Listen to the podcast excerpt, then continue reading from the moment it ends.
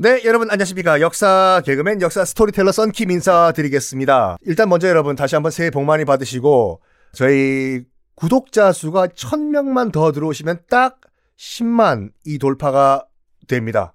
아, 이 코로나가 빨리 끝나야지. 어, 여러분과 함께 직접 face to face 면대면으로 만나가지고 맥주도 한잔 해야 되는데 올해 안에 끝날 것 같아요. 네.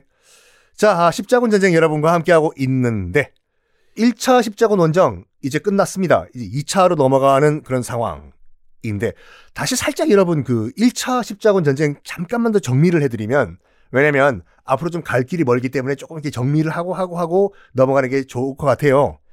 1차 십자군 전쟁은 세 명을 기억하라라고 말씀드렸지 않습니까? 고드프루와 레몽, 보에몽. 왜 그러냐면 예루살렘 왕국이 됐다고 말씀드렸잖아요. 그러니까 서유럽에 있는 뭐 프랑크 왕국 등등과 똑같은 독립적인 왕국을 만들어 버린 거예요. 1차 십자군 원정에 왔던 기사 양반들이 예루살렘 왕국 주변에 따라왔던 기사들한테 어이 너는 뭐 이 땅 가지고 넌 저 땅 가지고 너는 저 땅 가져가지고 어 우리 연합국 만들어 볼까 해서 연합 왕국을 만들었다라고 말씀드렸지 않습니까? 수도격인 곳이 이제 예루살렘 왕국이고 거기는 고드 프루아 가 이제 후루룩 짭짭 드셨어요. 그리고 레몽, 보에몽이 남았잖아요. 자, 지도를 한번 펼쳐보시고 쫙. 예루살렘 왕국은 예루살렘 연합국이죠. 예루살렘 연합국은 총 4개의 나라로 만들어져 있었습니다. 맨 위부터 볼까요? 맨 위는 에데사, 그 밑에는 안티오크, 또그 밑에는 트리폴리, 그리고 맨 밑에는 예루살렘 인데 예루살렘이 수도 역할을 하고 고드프루아, 고드프루아가 뭐 지금 대장하고 있는 그 바로 위에 있는 트리폴리라는 나라는 아유 또 그 도망가셨다가 물론 도망은 갔지만 나중에 이슬람군과 치열하게 전투를 벌이다가 장렬하게 전사를 한 레몽. 레몽이 초대 영주였어요. 트리폴리. 그 바로 위에 안티오크. 안티오크는 보에몽. 보에몽이 초대 영주.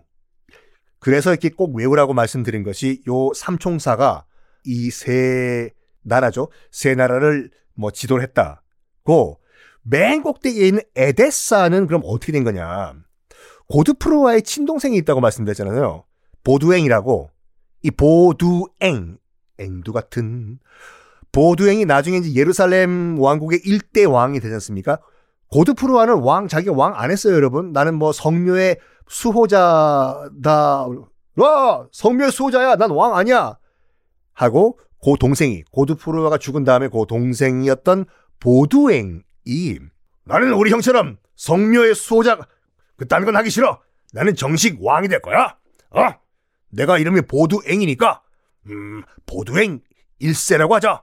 해서 예루살렘 왕의 공식적인 일대 왕이 되는 보두eng, 고드프라 친동생.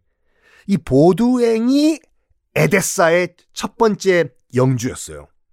그럼 대충 그림 다 그려지시죠? 요렇게.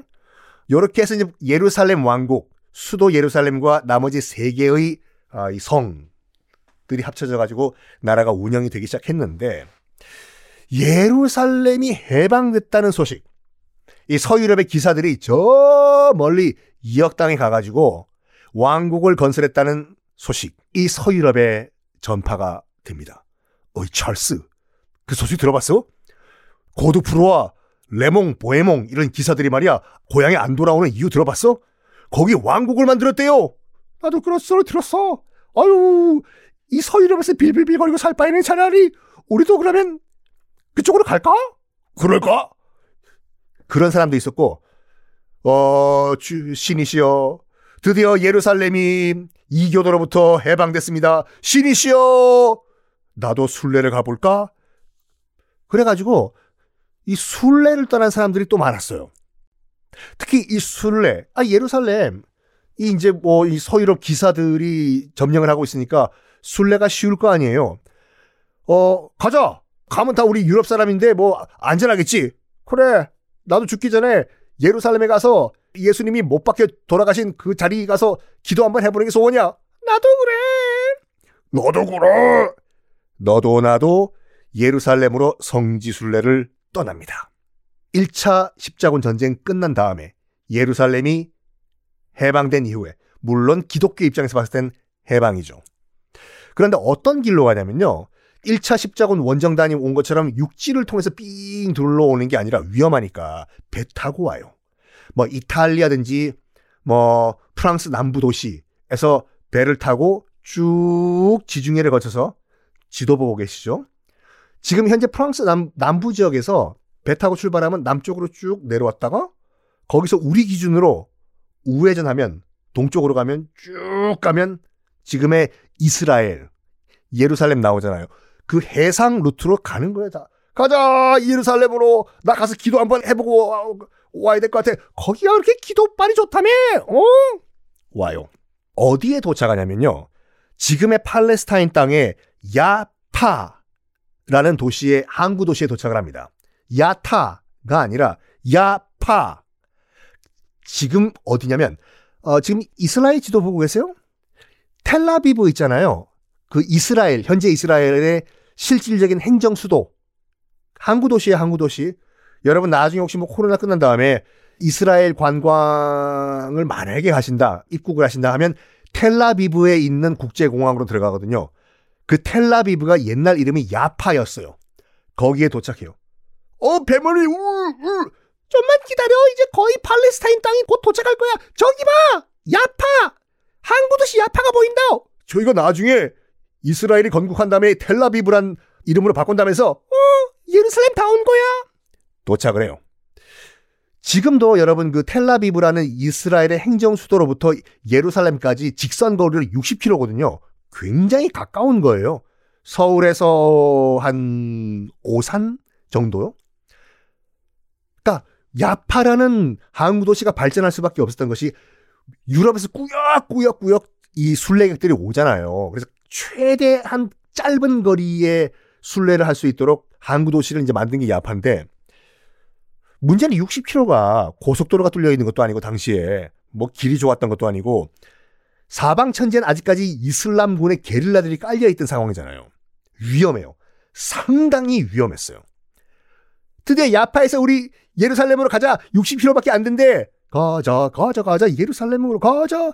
가다가 에헤하하하 까꿍 돈 내라. 이슬람 게릴라들이 덮치고 죽이진 않았다고 해 대부분. 왜냐면 다 돈이 되기 때문에 순례객들을 납치해 가지고 납치해서 어 일단 금은 보화 다 뺐고 부자들도 순례를 많이 갔거든요.